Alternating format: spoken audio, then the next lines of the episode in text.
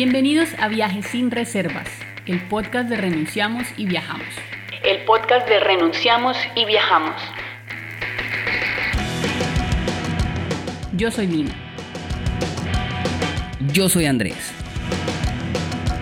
Y en este nuevo episodio vamos a hablar sobre lo que significa ser viajero y ser vegetariano al mismo tiempo. Bienvenidos.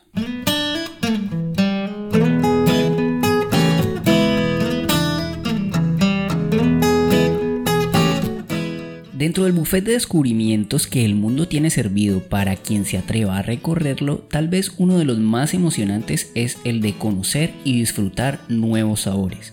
Y es que sin duda alguna aprender del mundo a través de las tradiciones que se cocinan en sus fogones es tal vez uno de los aspectos más emocionantes de viajar.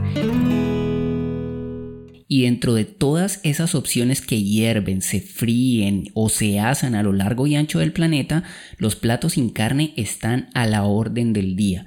Desde los mercados y los comederos de street food al lado de los andenes hasta restaurantes de cualquier categoría.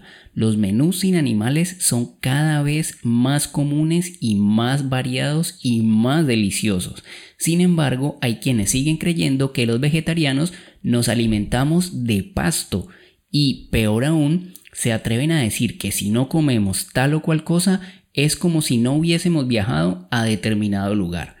Pues a causa de nuestro 20 aniversario sin comer carne, en este nuevo episodio de Viajes sin Reservas vamos a hablar de lo que ha significado para nosotros llevar una vida sin comer animales y cómo esto nos ha planteado retos de diferentes categorías que hemos tenido que enfrentar en cada lugar al que hemos llegado, en este camino de viajeros por el mundo. Bienvenido y bienvenidos sean todos a este nuevo episodio de Viajes sin Reservas. Me encanta volver a tomar los micrófonos. Tuvimos una pausa de más o menos dos semanas, porque estábamos emprendiendo nuevos proyectos que nos atraparon completamente. Absolutamente justificable, ¿no? Quienes han seguido Renunciamos y Viajamos por las redes últimamente, pues se habrán dado cuenta que estábamos embarcados en un proyecto gigantesco y nos consumió, nos está consumiendo todavía gran parte de nuestro tiempo. Pero queríamos retomar el podcast porque es uno de los proyectos que más nos encanta hacer. Nos escriben muchísimo desde muchas partes del mundo, nos dicen, hey, ¿qué pasa con el podcast? Pues les hemos respondido a todos los que han tratado de, decir, hey, queremos un episodio más, ya mis viajes al trabajo no son los mismos sin ustedes cada semana, ya cada que estoy lavando los platos me siento solo sin la compañía de Lina y Andrés. Pues prometido que ahorita cada semana vamos a estar en tus oídos. Sí, porque ya esta digamos que es la última semana de trabajo de este desafío que nos impusimos. ¿Por qué no contamos un poquitico sobre eso, Lina? Para que pongamos en contexto a nuestros oyentes sobre qué onda, por qué fue que desaparecimos así tan abruptamente. Bueno, desaparecimos abruptamente porque estamos desarrollando un taller que está enfocado ayudarle a la gente o darle una visión a la gente para que vaya a cumplir sus sueños. Como un empujón. Como un empujoncito, sí, como, dar el jalón de orejas y como también para sacarlo de su zona de confort y sacarlo del, del, piloto automático. Sí, la cosa es que a lo largo de todos estos años que llevamos viajando, ha habido muchísima, pero muchísima gente que nos ha escrito o de alguna manera nos han hecho saber que todas estas historias que contamos los han inspirado a tomar acción para ir tras sus propios sueños. Muchísima gente ha dicho, hey, gracias que, a que los conocí a ustedes, pues miren lo que he logrado ahora, me atreví. Entonces, a raíz de la pandemia, muchísima gente más nos escribió, mejor dicho, hirvieron las redes de Renunciamos y Viajamos pidiéndonos consejos. Gente diciendo, mira, estoy en la mala. Gente diciendo, mi sueño se frustró por la pandemia, no sé qué hacer. Y entonces sí, como siempre les decimos aquí en el podcast, tratamos de responder uno a uno. Pero pues dijimos, bueno, hagamos algo para que toda la gente que quiera se suba a este viaje de inspiración y creamos un taller, diseñamos un programa de un mes de duración al que le llamamos Viaje de vida. viaje de vida. Y así fue que nació Viaje de Vida. Entonces ese taller o ese programa nos ha estado consumiendo bastante porque son varios videos,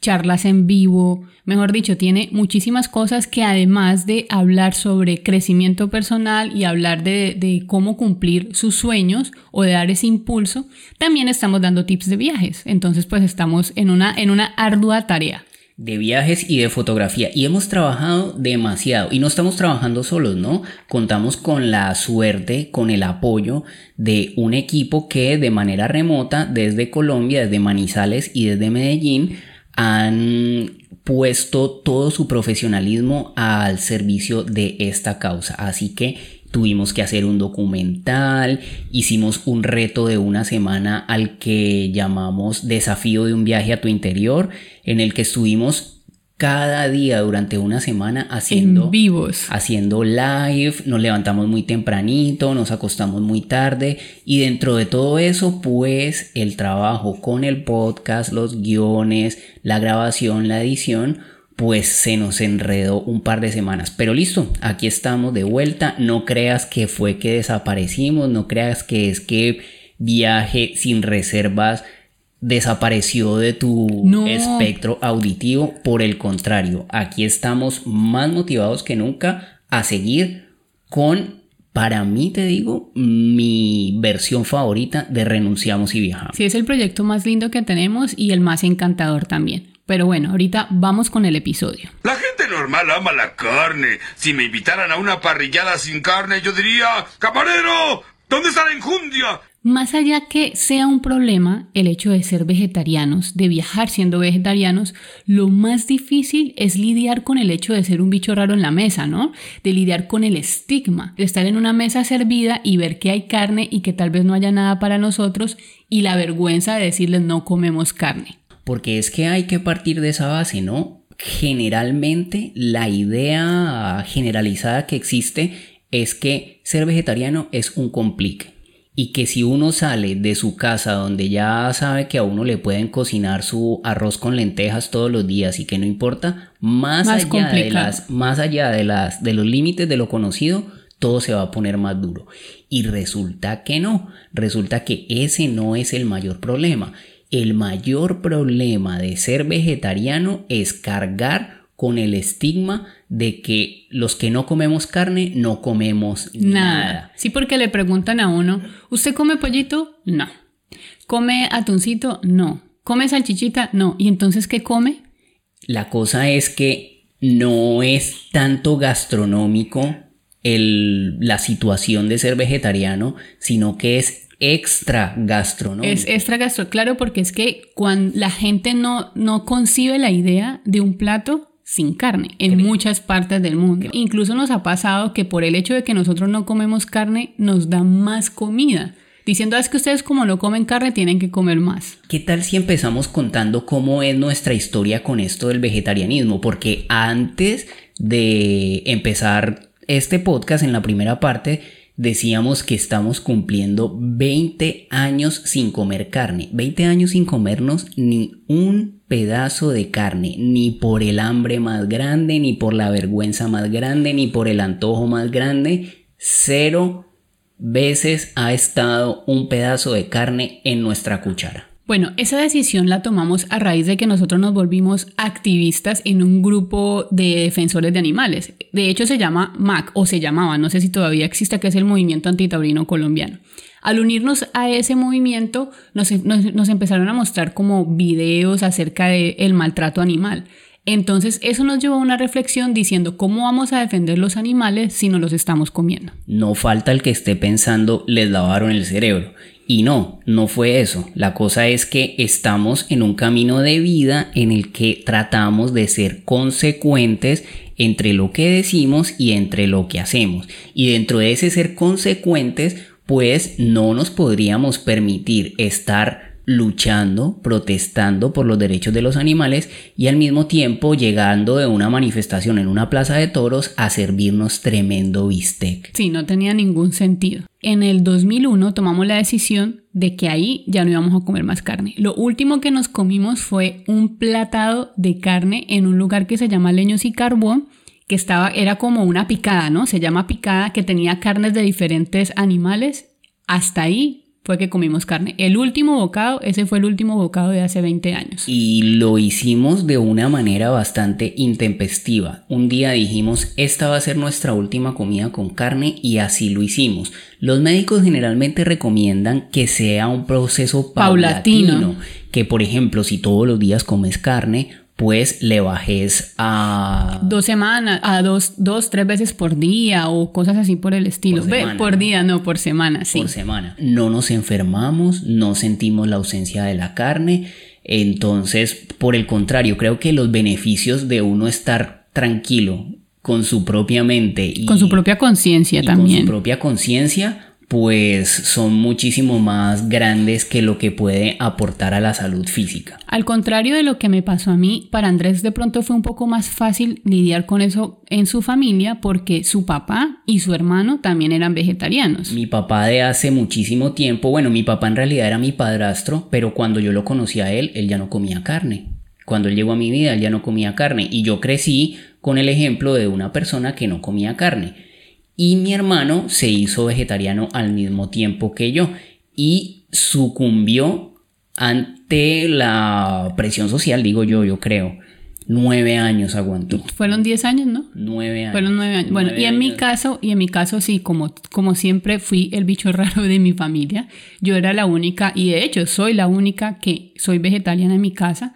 Entonces fue un poco difícil lidiar. Ah, pues mi mamá sí aceptó muy fácil eso pero lidiar con el resto de la familia que no comiera carne fue un poco complicado al principio. Los encuentros familiares, las navidades, todo, bueno, y ahora usted qué va a comer. Entonces, sí. a veces como que... Mm, mm, no. Eso incomodaba un poco porque pues por general no, pues comemos ensalada de papa, ¿no? Pero es que la ensalada de papa tiene salchichas, ¿no? Pero entonces comemos arroz, no, pues que al arroz se le echó salchicha y llevamos 20 años en esa. Obviamente fue un proceso al principio chocante que ya después gozó de la aceptación o por lo menos de la resignación de la gente que nos rodeaba. Empezando por ejemplo por las abuelas que ya ponen aparte la olla para hacernos de comer. Que al principio fue un poco difícil porque lo que decían, ah, es que usted no come nada, entonces coma arroz con huevo y ya.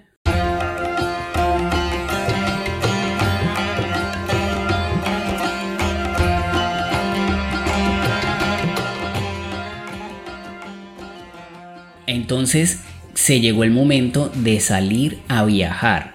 Y habíamos hecho primero nuestros intentos de viaje y todo esto cuando ya nosotros empezamos a explorar caminos y a tratar de conocer otros lugares, otros países, otras culturas, pues fuimos encontrando también, nos, digamos como que nos encontramos con una situación bastante lógica por la cual queremos decirte a ti que nos estás escuchando que si algún momento has considerado ser vegetariano, pero es que resulta que no, que es que no encuentro, no, que ahora que si dejo la carne, entonces ¿qué voy a comer?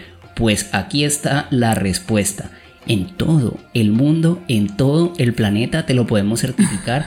Hay vegetales, hay frutas, hay cereales y hay de todo que no sea carne. Entonces, partiendo de esa premisa, la comida es mayoritariamente sin carne. Es que ponete a pensar en el porcentaje que ocupa la carne dentro de tu plato. Tenés lentejas, tenés arroz, tenés maduros, tenés papas, tenés un pedazo de carne. Y ensalada. Ensalada el porcentaje de la carne es el menor. Si le sacas la carne a eso, la comida sigue siendo comida. Y sigue siendo igual de rica también. Dependiendo de quién la cocine. pues obviamente depende de eso. Pero entonces nos fuimos y encontramos, por ejemplo, en la gastronomía peruana, ay, ay, ay.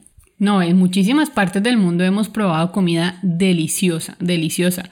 Pero, por ejemplo, algo que siempre sucede cuando estamos viajando es la pregunta que siempre nos hacen, ¿por qué somos vegetarianos? Y ese tal vez es uno de los mayores problemas. El problema, ya lo estamos diciendo, es extraculinario. Entonces, cada vez que nos sentamos a una nueva mesa es tener que explicar por qué, tener que justificar nuestras decisiones, tener que decir por qué es que no estamos locos, tener que decir por qué es que no estamos dispuestos a comer carne, por más delicioso que sea, por más tradicional que sea, por más cariño que le hayan puesto la persona que lo cocinó o que nos está invitando, simplemente no comemos carne y tener que explicar eso una y otra vez y otra vez y otra vez. Se vuelve un poco cansón, se vuelve un poco cansón, pero considero que desde hace 20 años la cosa ha cambiado. Ya ahora hay mucha más gente siendo vegetariana, ya hay muchísima más gente, más oferta para los vegetarianos. Ya los restaurantes tienen la opción vegetariana.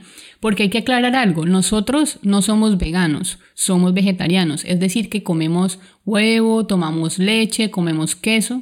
No sé si en algún momento nos vayamos a volver veganos, pero por ahora somos vegetarianos hace 20 años.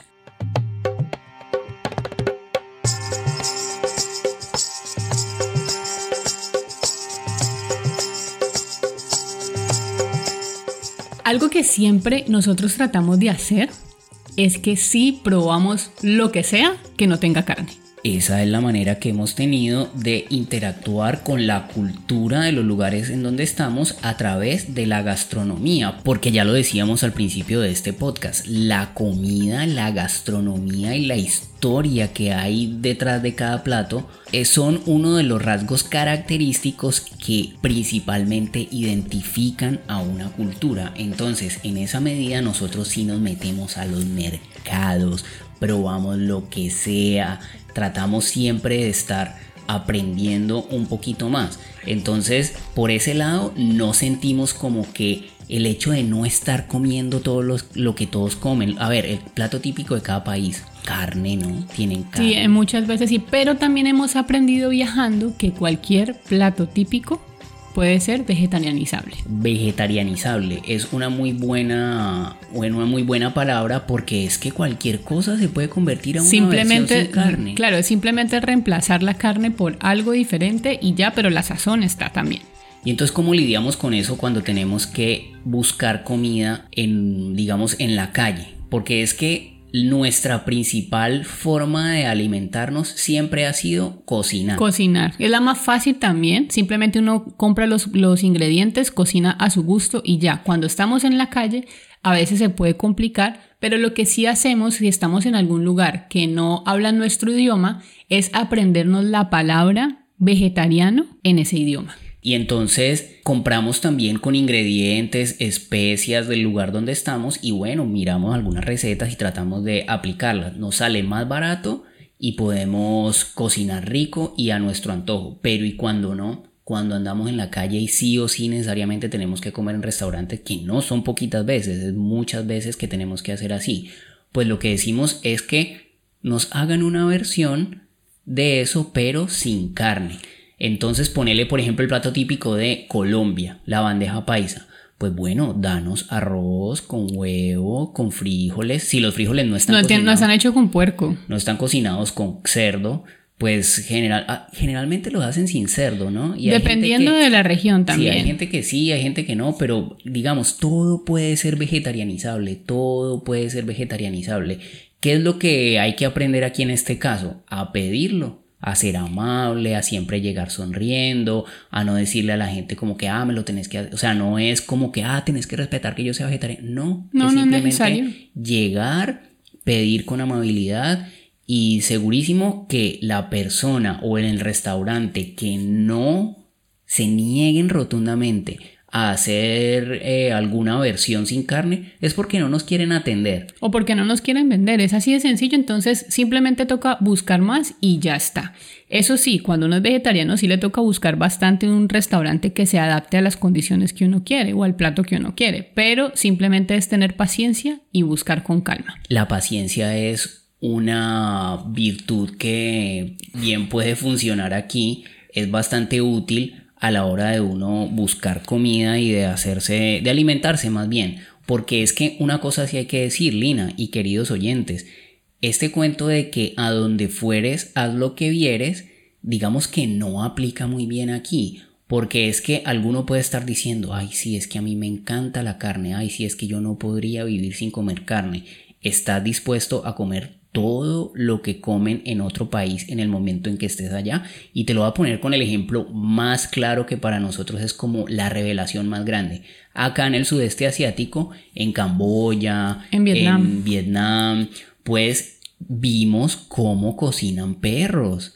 Vimos cómo a las afueras de los restaurantes hay perros atravesados por fierros y, Y- se, van, se van asando, dando vueltas como que fueran una lechona. Sí, hemos visto diferentes animales, o sea, perros, Y hemos visto- cocodrilos, y hemos visto perritos cachorros en perritos, jaulas, cachorros en jaulas para la venta. En jaulas listos para ser cocinados.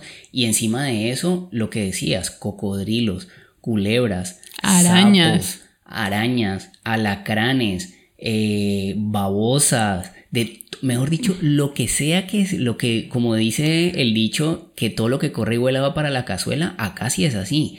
¿Estarías dispuesto a comerte un lindo perrito simplemente porque lo hacen en otro lado? Bueno, hay gente, Hay gente que dice- sí, hay gente que sí lo dice que hace. la respuesta es sí y que y, y pues lo que dicen es como que ¿cuál es la diferencia entre un perro y una vaca? Y ahí tienen toda la razón. Y Y, esa también, y esa también es la pregunta que nosotros hacemos. ¿Cuál es la diferencia entre un perro y una vaca? Al fin y al cabo son animales vivos que también merecen vivir.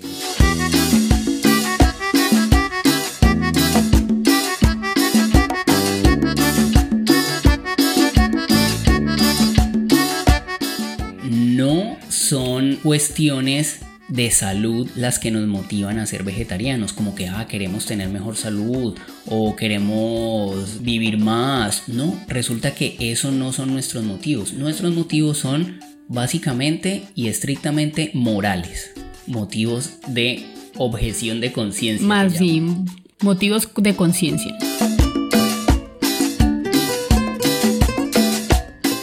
Otra situación con la que hay que lidiar, Lina, es el hecho de quedar mal cuando la mesa está servida. Eso sí es muy difícil, eso es bastante difícil porque cuando uno llega a un lugar donde está siendo invitado y la mesa tiene carne y uno decirles, lo siento, pero no como carne, da mucha vergüenza, da mucha pena, como decimos en Colombia, pero pues nosotros no vamos a sacrificar quiénes somos por darle gusto a los demás. Ahí lo que toca hacer es quedar mal, no hay de otra. Al menos esa es nuestra situación, porque conocemos viajeros que siendo vegetarianos han aceptado el plato de carne por pena. Claro, por vergüenza. Por vergüenza. Por no despreciar. Y es que hay culturas en las que decir no es una falta de respeto grandísima, ¿no?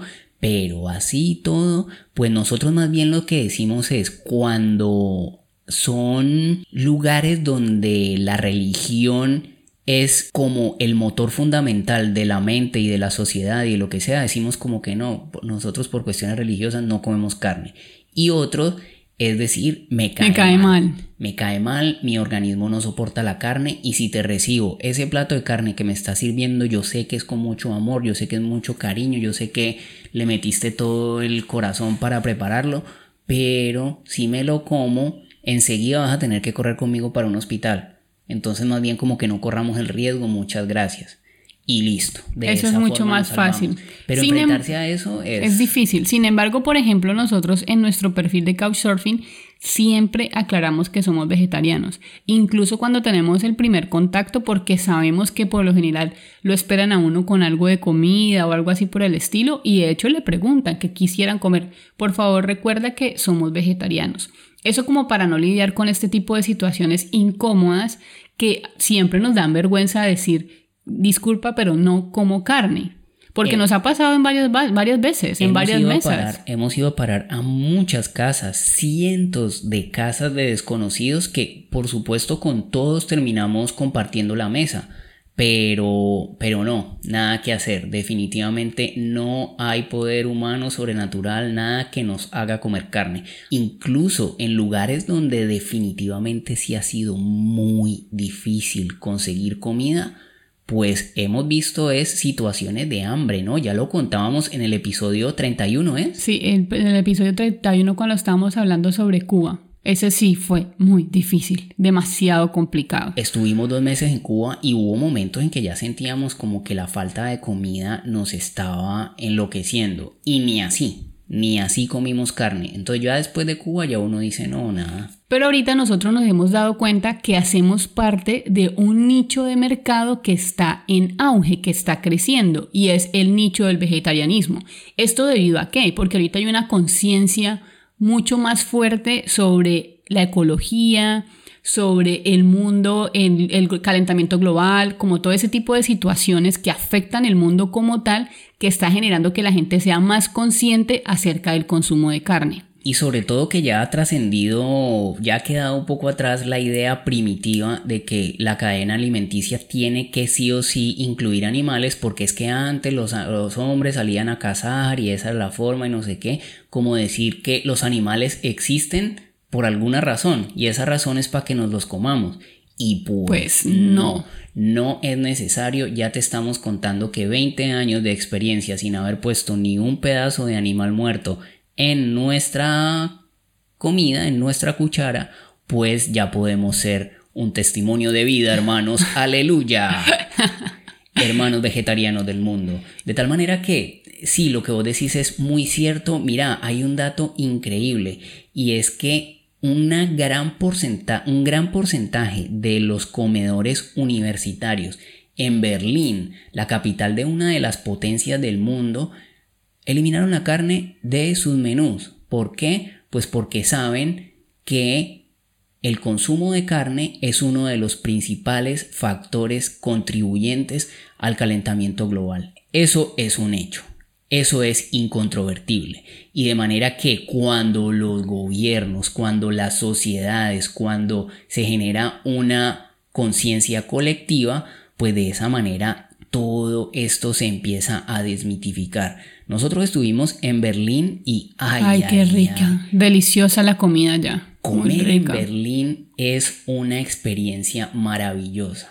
Además que también ahorita el negocio de la carne es un negocio multimillonario, ¿no? Además de generar, además de generar problemas en el medio ambiente con el efecto invernadero, que se llama porque lo que hacen es tumbar cientos de árboles para abrirle campo a muchas vacas entonces, eso está generando también más conciencia acerca de, ese tipo de situaciones que afectan tanto al medio ambiente. Y lo que pasa es que se le está dañando el negocio también a los grandes ganaderos, ¿no? A los grandes terratenientes que solamente tienen tierra para tener vacas ahí y no más, no las no producen la tierra. Entonces les interesa demasiado que a pesar de que los animalitos son tan lindos, nos encantan, los amamos, míralos como son de bellos, pues todos los días de esta vida ocurre una masacre global de cientos de miles de animales asesinados de puertas para adentro donde la gente no se da cuenta de la situación tan horrible que estos animales están viviendo para poder llegar a tu plato. Y digamos que ser consciente de eso y tomar acción para por lo menos no hacer parte, es que nosotros no estamos diciendo que estamos, promulgando, salvando, estamos salvando a las vacas, no estamos diciendo eso, ni no, no es nuestra intención salvar a las vacas, nuestra intención es por lo menos hacer parte de una gran parte de la población que vive con la conciencia tranquila. Eso es lo más importante, que nuestra conciencia esté tranquila y aparte de eso, más importante aún, ser consecuentes con lo que nosotros creemos y con lo que hacemos.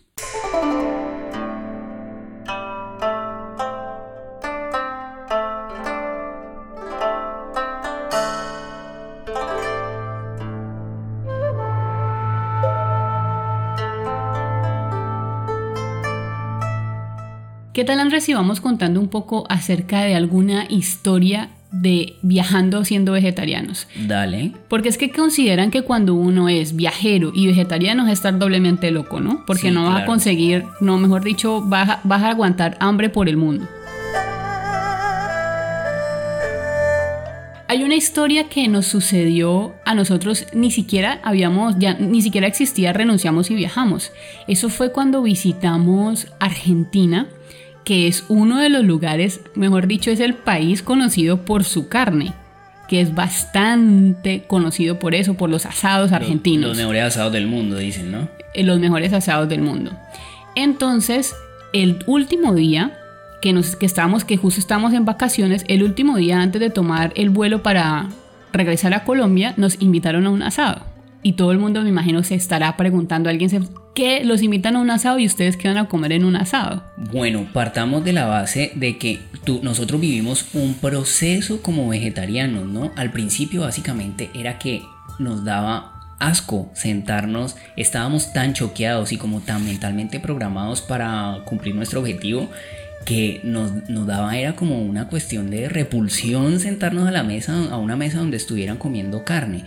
Pero después, con el paso del tiempo, pues entendimos que somos unos seres sociables, que vivimos en sociedad y que los bichos raros éramos nosotros. Entonces todo bien, eso quedó atrás, vos comete tu carne, pin, no hay problema. Sí, no tenemos ningún problema. Entonces ahora nosotros tenemos, digamos, la mente bastante abierta para compartir la mesa y compartir eventos. Entonces un asado, un asado, digamos que eh, listo, muchísima carne, muchísimo humo, aroma, sangre, lo que sea, nosotros estamos ahí. Lo que hacemos es conversar, nos tomamos una cervecita, nos comemos unas papas con guacamole, nos comemos una mazorca y con eso lo salvamos. El tal es compartir. Pero en ese asado en Argentina pues estuvo bastante muy entretenido porque aparte fue pura cumbia, o sea, fue un asado típico muy local en Buenos Aires. De, con cumbia villera en con una terraza. cumbia villera en una terraza. Cumbia villera en vivo. Sí, eso fue genial, fue genial, fue una experiencia genial.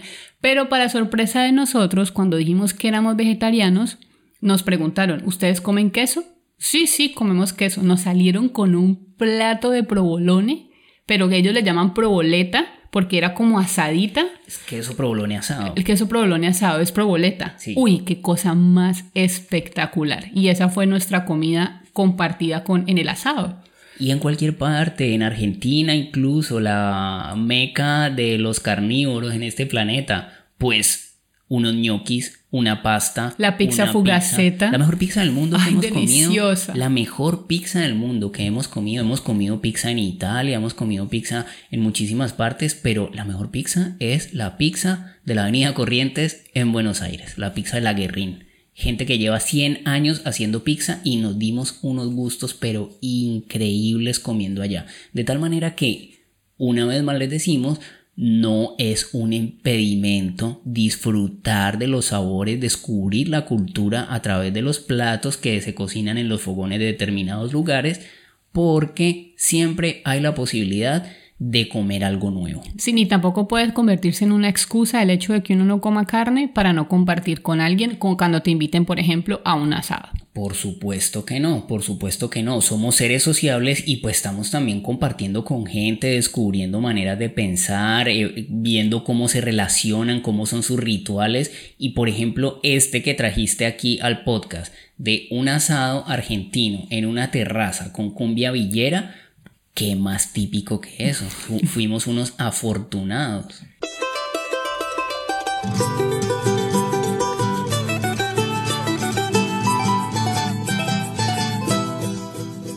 También, por ejemplo, cuando estuvimos en Cusco, también todo esto son en vacaciones, es previo a hacer renunciamos y viajamos, ¿no?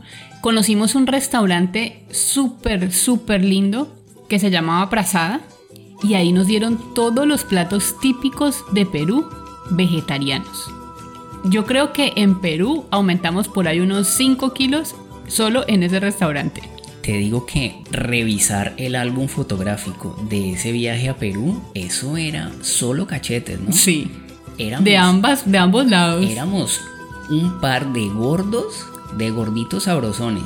Comimos, aumentamos de peso de una forma. Llegamos a la casa como con unos 5 kilos de más. Sí. Pero bastante felices porque esos rollitos venían bien rellenitos de causa limeña, de ceviches de papa la huancaína, de papa huancaína, de sopas, de motes, de una cantidad de comidas deliciosas. Además, porque es que ya sabrán ustedes si han escuchado, los peruanos son unos durísimos para cocinar, durísimos. Y aunque son muy famosos por sus pescados, pues siempre podemos encontrar versiones.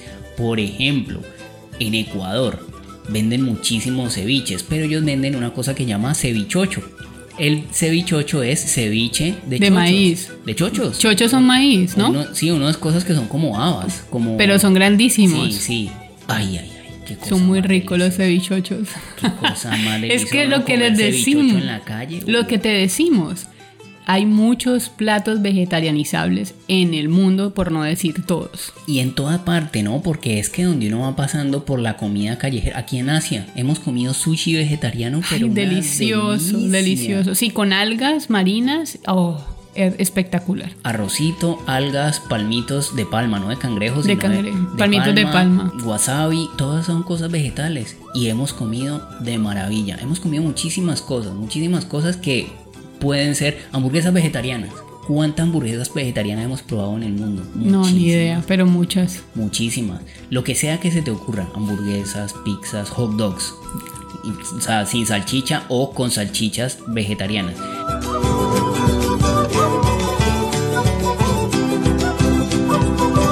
Esta es una palabra que me encanta a mí y es la palabra sucedáneo. Sucedáneo es como la representación de algo que no es, pero que toma su significado. Por ejemplo, salchicha vegetariana, carne de lentejas. No es carne, pero es un sucedáneo, lo reemplaza. Esa Uy, palabra, eso, eso me lo vengo a aprender ahorita, sucedáneo. esa palabra me encanta a mí. Está súper, está muy interesante. Muchas gracias, André. Entonces uno encuentra gente que dice, sí, de los mismos creadores de la leche de almendras ahora vienen a salir con la carne que no es carne. Sí, claro, anda, cómprate un vibrador a una tienda, a un sex shop, para que veas cómo sí se pueden reemplazar unas cosas por otras y te van a hacer sentir lo mismo.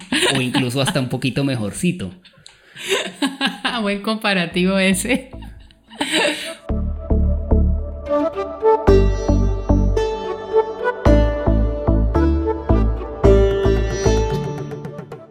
Bueno, ¿qué tal si vamos cerrando el podcast contando cuáles han sido los países más difíciles para ser vegetarianos y cuáles han sido los más fáciles o con la gastronomía más deliciosa? Pues sí, un buen recomendado para que los vegetarianos que nos están escuchando o los prospectos de vegetariano, la gente que quiere ya dar un paso al costado y dejar la carne como parte de su historia, pues se animen a visitar algunos de estos países porque definitivamente la comida que hemos comido, ay, ay, ay, qué cosas Haga- más sí, deliciosas. hagamos una claridad. Nosotros no hemos visitado todos los países del mundo como para decir que estos son los países y no hay nada más. No, hemos estado solamente en 45 países en cuatro continentes. En nuestra lista. Es nuestra lista Es porque es basada, ranking. claro, es basado en nuestra experiencia. Entonces empecemos, empecemos con esos países no tan fáciles, con esos países más complicados.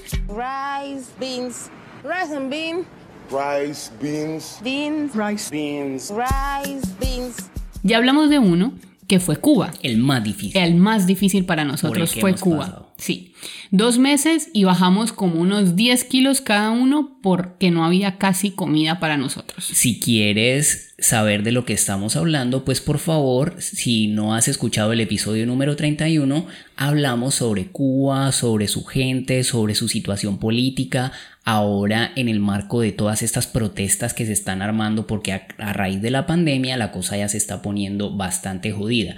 Y Cuba tiene un ingrediente adicional, Lina, que nos me da pie para que hablemos un poco sobre el idioma, porque es que el idioma también se convierte en una barrera a la hora de conseguir comida sí, vegetariana. tenés toda la razón. Pero incluso siendo Cuba hispanohablante, hablando nosotros el mismo idioma que los cubanos, allá la cosa sí se puso muy dura. Aguantamos bastante, bastante, digamos, no hambre, pero sí la pasamos, la vimos negra, la vimos Sí, sí, difícil. muchas carencias, muchísimas carencias tuvimos en Cuba. Pero la situación del idioma, Lina. El idioma, es que ahí es donde entra uno de los mayores compliques, ¿no? El idioma, darse a entender por qué necesito comida vegetariana. Por favor, tiene comida vegetariana. En inglés es muy difícil que le entiendan a uno, imagínate en un idioma que ni siquiera uno sabe cómo pronunciarlo.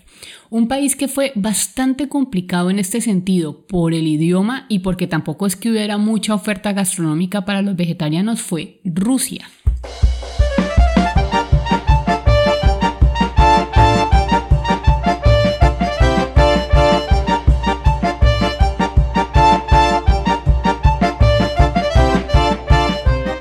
Los rusos difícilmente hablan otro idioma que no sea ruso.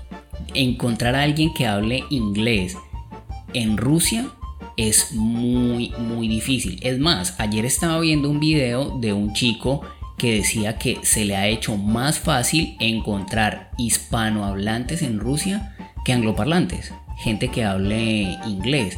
Entonces, imagínense ahí, nosotros llegar a donde el que vende kebabs y decirle, ve, no comemos carne, hermano, ¿qué nos puedes dar? Ah, sí, claro, y le van poniendo a uno la carne. Le van No, poniendo no, la... no, Fue muy no. difícil, ¿no? Y dar- darse a entender. ah, lo único que sí aprendimos como que era, no sé, no sé si estoy equivocada de esa palabra, pero creo que era vegetaloski, No, vegetarians. vegetariansky. Vegetarians. ¿Vegetarians? O pero es que vegetaloski era vos molestando Por con esa palabra. sí. Te quedaste con el vegetariano. Me quedé con el vegetaloski. Pues bueno, no vayan a decir vegetaroski, no, no le hagan caso a Lina pero tampoco. No, pues que la- ese- esa fue la única palabra que me la quedó. como me puso de roja. Pero pues sí, de verdad, muy difícil, muy, muy, muy, muy difícil, porque es que imagínense que los rusos comen oso, comen caballo, tienen una sopa que es un plato muy típico de allá y es como el cerebro de una vaca con agua. Eso es una cosa que es tremendamente feísima. Pero probamos cosas muy ricas también, que eso también lo venden, los, los- se pueden conseguir en otras partes de Europa del Este, como Moldavia, yo creo que Ucrania también, que son como unos envueltos en hojas de, de lechuga, como hervido, y están llenas de vegetales, muy, muy rico. No recuerdo el nombre, También comen dumplings y lo que más comíamos en Rusia era tipo tortilla con vegetales, como, como un tipo de burrito. Y ellos venden allá como mucho shawarma, que es, haga de cuenta, el trompo de carne tipo taco al pastor, que eso es como una herencia muy de allá, muy turca, algo así. y también borscht. Hay una sopa de remolacha, De remolacha. para los que nos escuchan desde México es de betabel que se llama borch, que en apariencia no es que uno diga, oh, qué delicia, extraño el borch, Pero es rica. pero cuando uno se la come Es rica, sí, es rica. Por lo menos le distrae a uno la tripa. Bueno, otro país que fue complicado, no tanto por el idioma, sino por la oferta gastronómica en este caso, eh, fue Marruecos. Marruecos tenía una particularidad, es que por lo general teníamos dos opciones, casi siempre las mismas dos opciones para comer. Couscous y sándwich de papas. Pues mire, ya saben ustedes que Marruecos anteriormente fue colonia francesa. Entonces los franceses dejaron allá su legado, su herencia gastronómica del pan, del baguette. Entonces en Marruecos uno se puede comer uno de los panes más Uy, ricos riquísimo. que puedan existir. Y ellos hacen unos sándwiches que son de verdad muy, pero muy, muy ricos. Y esos sándwiches van rellenos de papas fritas, de papas a la francesa. Pero le ponen un montón de cosas, incluso también le ponen huevo, le ponen muchas salsas. Dependiendo, sí, Dependiendo como del- aceitunas, y bueno, aceitunas. carnes, pero pues uno les dice, ve, el mío sin carne. Ellos tienen el plato típico, típico nacional, su orgullo mayor en las mesas es el cuscús. El cuscús es, ponele como, ¿cómo describimos el cuscús? Pero es, que como son un hervido. sí, pero son de puras verduras con carne. Es Por lo general es como- pollo, creo. No, muchas carnes. Pues muchas carnes. Varias carnes. Entonces el nuestro era como vegetariano, era cuscús vegetariano. Verduras hervidas y tienen también como una, como una sopita, ¿no? Como con maíz también y eso está rico. Tienen otra cosa que se llama harira. La Ah, harira es una sopa de lentejas y esa, esa aparte de que sabe bastante bueno, es como un shot de energía, porque es como muy espesa, o sea, es tanto la lenteja procesada espesa dentro de la sopa y además granos también de lenteja, lenteja en granos, entonces es bastante rica. Pero generalmente era lo mismo. Una vez estando en Chefchaouen fuimos a pedir una pizza No. y nos salieron con una cosa tan horrible. Im- imagina- imagínate que a la pizza le pusieron habichuelas. Lo que nosotros llamamos habichuelas, que en otro lado se conoce, en México se conoce como ejote. Ejote. Y en, y en el sur, como en Chile le dicen poroto verde. Bueno, en fin, pero uy, feo. Sí, está muy fea, esa pizza. Está muy fea. fea. Y a veces le echan como salsa de tomate. O sea, no saben preparar bien una pizza, no tienen Sin ni idea. embargo, yo no me sentí como, como mal. No, no, no. Lo que estoy diciendo es que es difícil, porque siempre es como la misma comida, siempre es lo mismo. Pero no estoy diciendo que aguantamos hambre ni nada por el estilo, solo que fue un poco difícil. Otro país en el que fue difícil, pero hay una contradicción, porque a pesar de que fue difícil, cuando encontramos la comida, eso era una maravilla. ¿Sabes de qué país estoy hablando? Claro que sí, es Vietnam.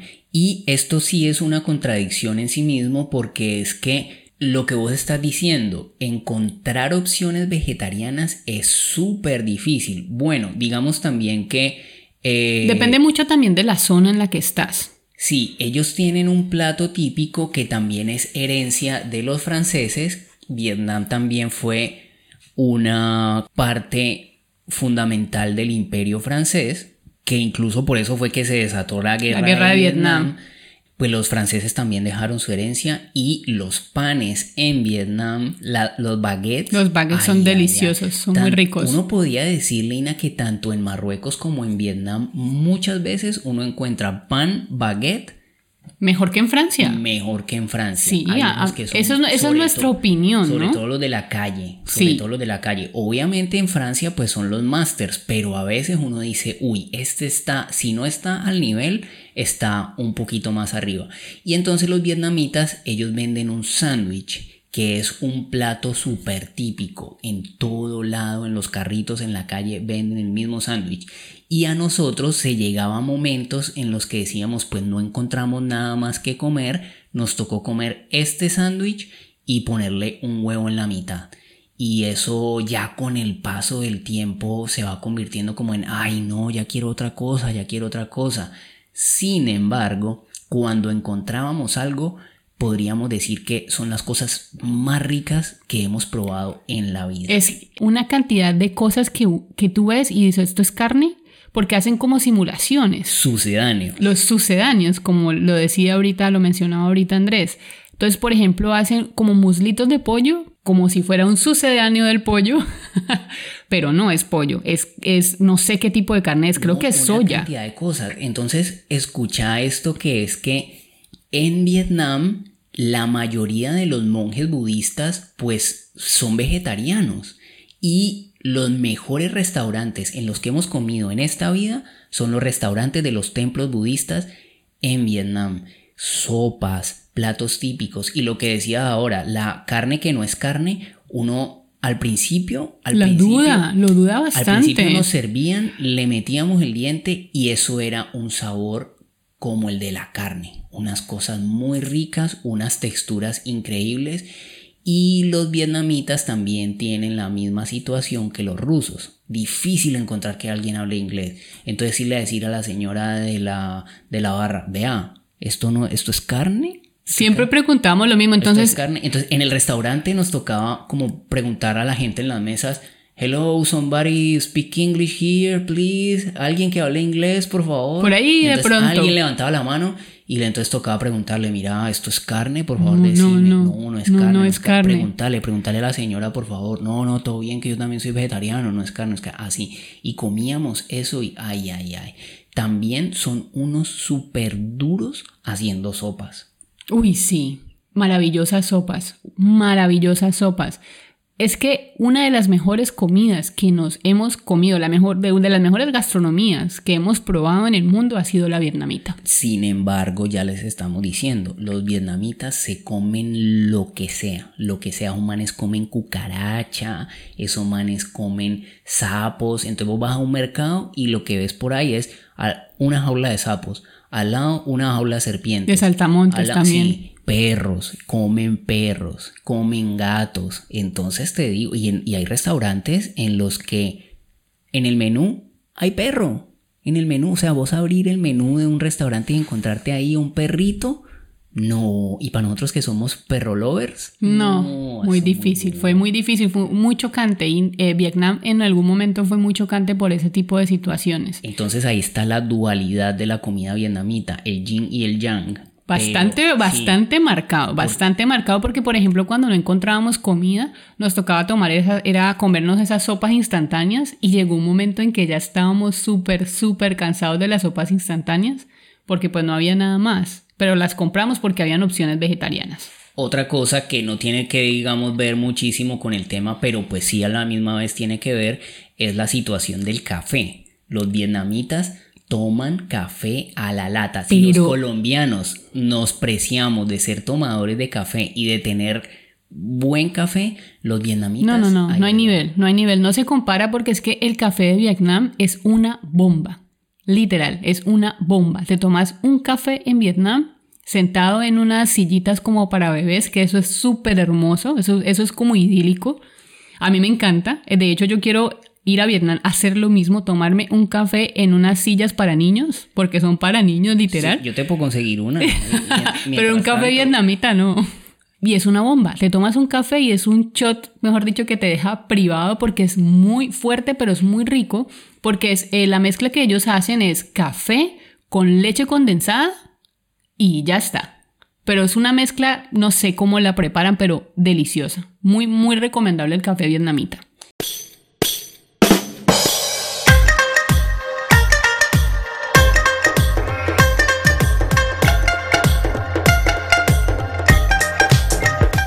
¿Qué tal si nos vamos con los lugares donde es más rico comer en la vida, donde más hemos encontrado comida vegetariana y donde decimos a este lugar vale la pena simplemente regresar por la comida? Indudablemente el número uno es India. India. Ay, ay, ay, qué cosa más rica, qué cosa más deliciosa. La explicación de que los indios sean vegetarianos, bueno, digamos esto primero, la mayoría de la población india es vegetariana.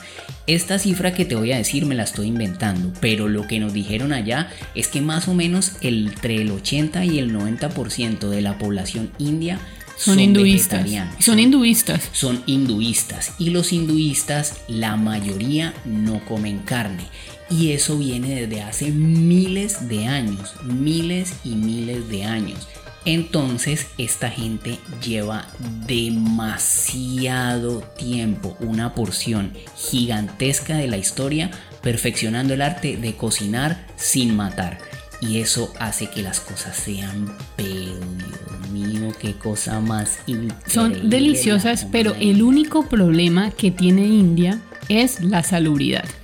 Ahí hay que preparar muy bien el estómago para las personas que son como muy delicadas del estómago porque la salubridad en India no es, esa no es su espe- especialidad. Su especialidad es hacer comida como sea Y rica, y rica. pero cochinos. Cochino, sí. Entonces Son- pues Son unos cochinos, pero. Es estar en un restaurante, imagínate esto, estar en un restaurante y que levantes la mirada y veas cerca a uno de los dioses que ellos tienen, que tienen, que les ponen florecitas y le ponen comidita a dos ratoncitos comiendo. No, dos ratísimas. Dos, dos ratísimas. Estoy siendo- En nuestro, en nuestro restaurante vimos dos ratísimas. Entonces decíamos, como bueno, ¿será que nos vamos de aquí o qué? Y volteamos a ver y el restaurante enseguida tenga un rata.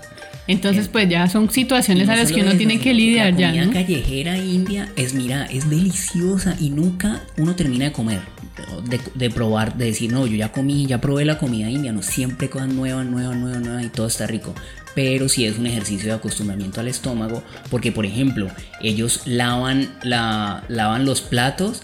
eh, en un agua ahí en posada. Entonces tiene un plato donde, donde, un platón donde meten los platos y meten eso ahí, pin pin, y sale y vuelven y lo sirven y así. A ellos como que no les importa. Encima de eso comen con la mano. Ese también es un choque fundamental que uno vive la primera vez que llega a India. Yo creo que ahora que volvamos, pues ya llevamos No, ya va a estar mucho más fácil. No, pero ya llevamos tanto tiempo comiendo con cubiertos, con Con palillos. Pero volverle a meter la mano siempre viene siendo como... Puede ser chocante, puede ser Pero, chocante. ay, ay, ay, la comida más rica. Ellos tienen como unas preparaciones que le llaman panirs. Entonces los panirs son deliciosos, las masalas son deliciosas. Todo con roti, las con chapati. Las dosas son deliciosas, los chapatis son riquísimos. Encontrábamos sí, asaderos. Encontramos, Ay, sí, en- delicioso. encontramos asaderos en plena al lado de un taller mecánico, un asadero. Obviamente una cuestión como mucha, mucho ruido, las vacas pasando, lo- el humo de los Pero es que India es constantemente Así ruido, así es India. Así es eso. Entonces uno se sienta en la calle y le traen a uno estos asados, pero son asados de carne que no es carne. Pero vos probás eso y vos decís, ay, ay, ay. Qué, hermo- qué delicia, delicia. Bueno, Number one. number one, India. Otro que también nos sorprendió muchísimo con la comida y que decimos, wow, qué cosa tan deliciosa, Egipto. Uy, ¿cómo comimos en Egipto? ¿Cómo comimos en Egipto? Hágame el favor. ¿Qué cosa para cocinar rico los egipcios? Son unos magos de la comida. Preparan como hummus. eh, Pero el, el baba ganoush, el baba El ganoush, baba ganoush que es como una compota de, De berenjena asada. ahumada. No, esos, esos panes egipcios, lo que llaman pan árabe, pero el original, hecho Uf, maravilloso. en hornos allá para uno abrir y rellenar los frijoles en Egipto, los frijoles. Los ay, frijoles, sí, qué cosa delicioso, no, Las cremas, las papas y nosotros tuvimos la particularidad de viajar en Ramadán. Y en Ramadán la gente no come en el día, pero en la noche se pegan unos banquetes. y sacan tremendos. los mejores platos. O sea, es una cosa, cada noche sacan los mejores platos. Y uno puede salir a las calles y comer lo que se le antoje gratis. Es simplemente levantar la mano y le van trayendo. Hey, buena, es que yo no como carne. Vea, mejor dicho, sírvase que aquí hay de todo. Toman té, toman jugos. Los, los egipcios son muy jugueros, así como nosotros. Entonces, por donde sea que vayas, te venden un juguito de piña, juguito de mango, jugo de caña de azúcar, ahí por todas partes.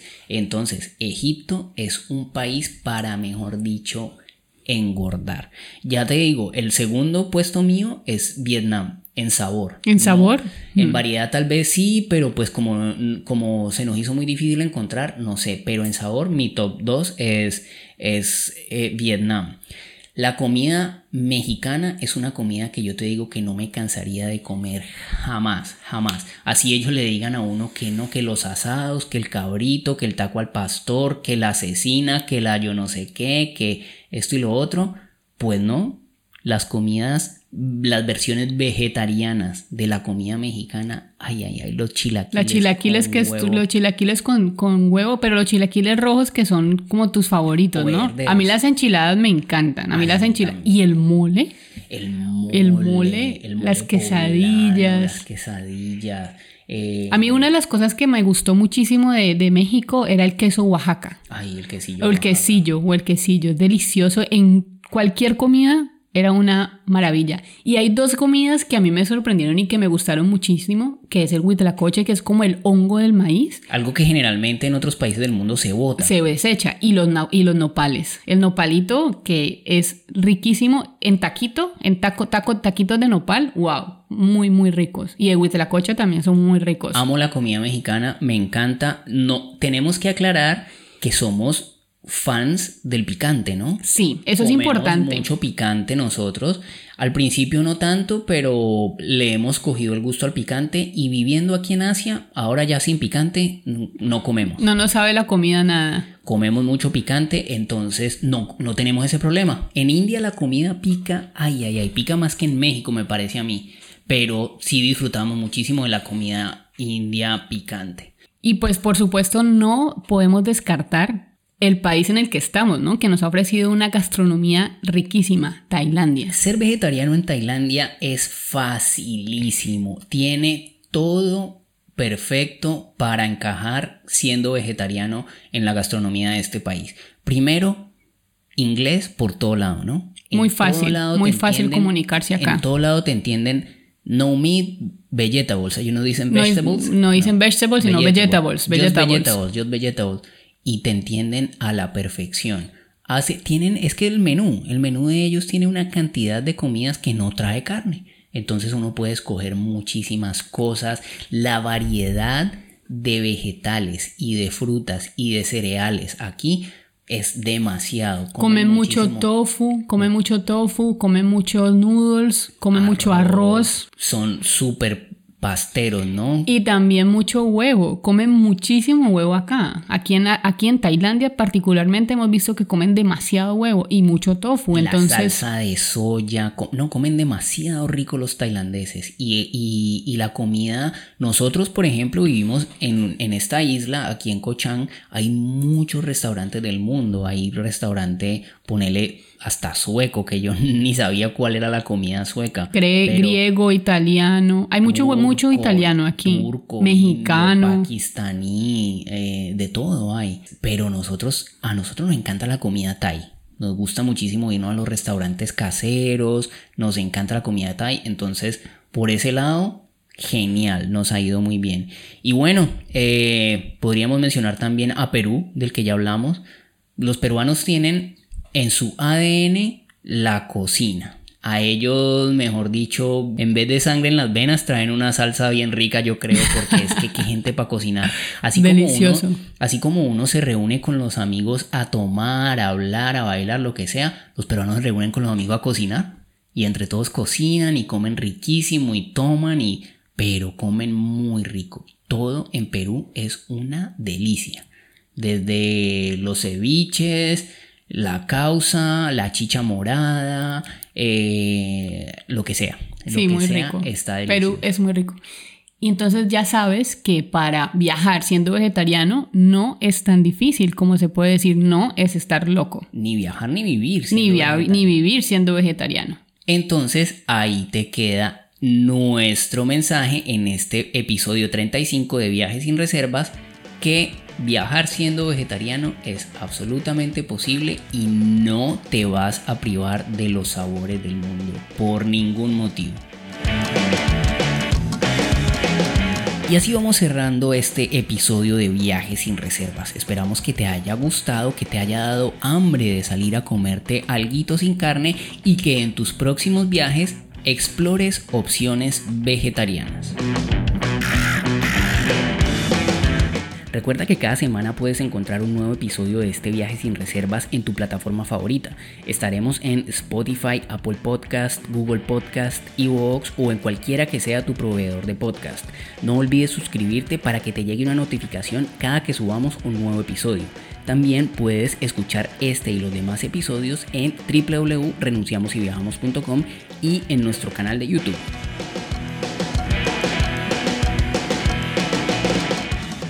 También te esperamos en Facebook, Twitter, TikTok, Telegram y YouTube. Deja un comentario, cuéntanos un tema que quisieras escuchar en los siguientes programas o deja un mensaje que por allí siempre respondemos. Nos encuentras como Renunciamos y Viajamos en todas las redes sociales. La música original de este podcast es de nuestros grandes amigos del psicópata Billy. Muchas gracias por acompañarnos en este viaje sin reservas y recuerda, la vida es hoy mismo, así que No dejes para mañana lo que puedes viajar hoy. Chao.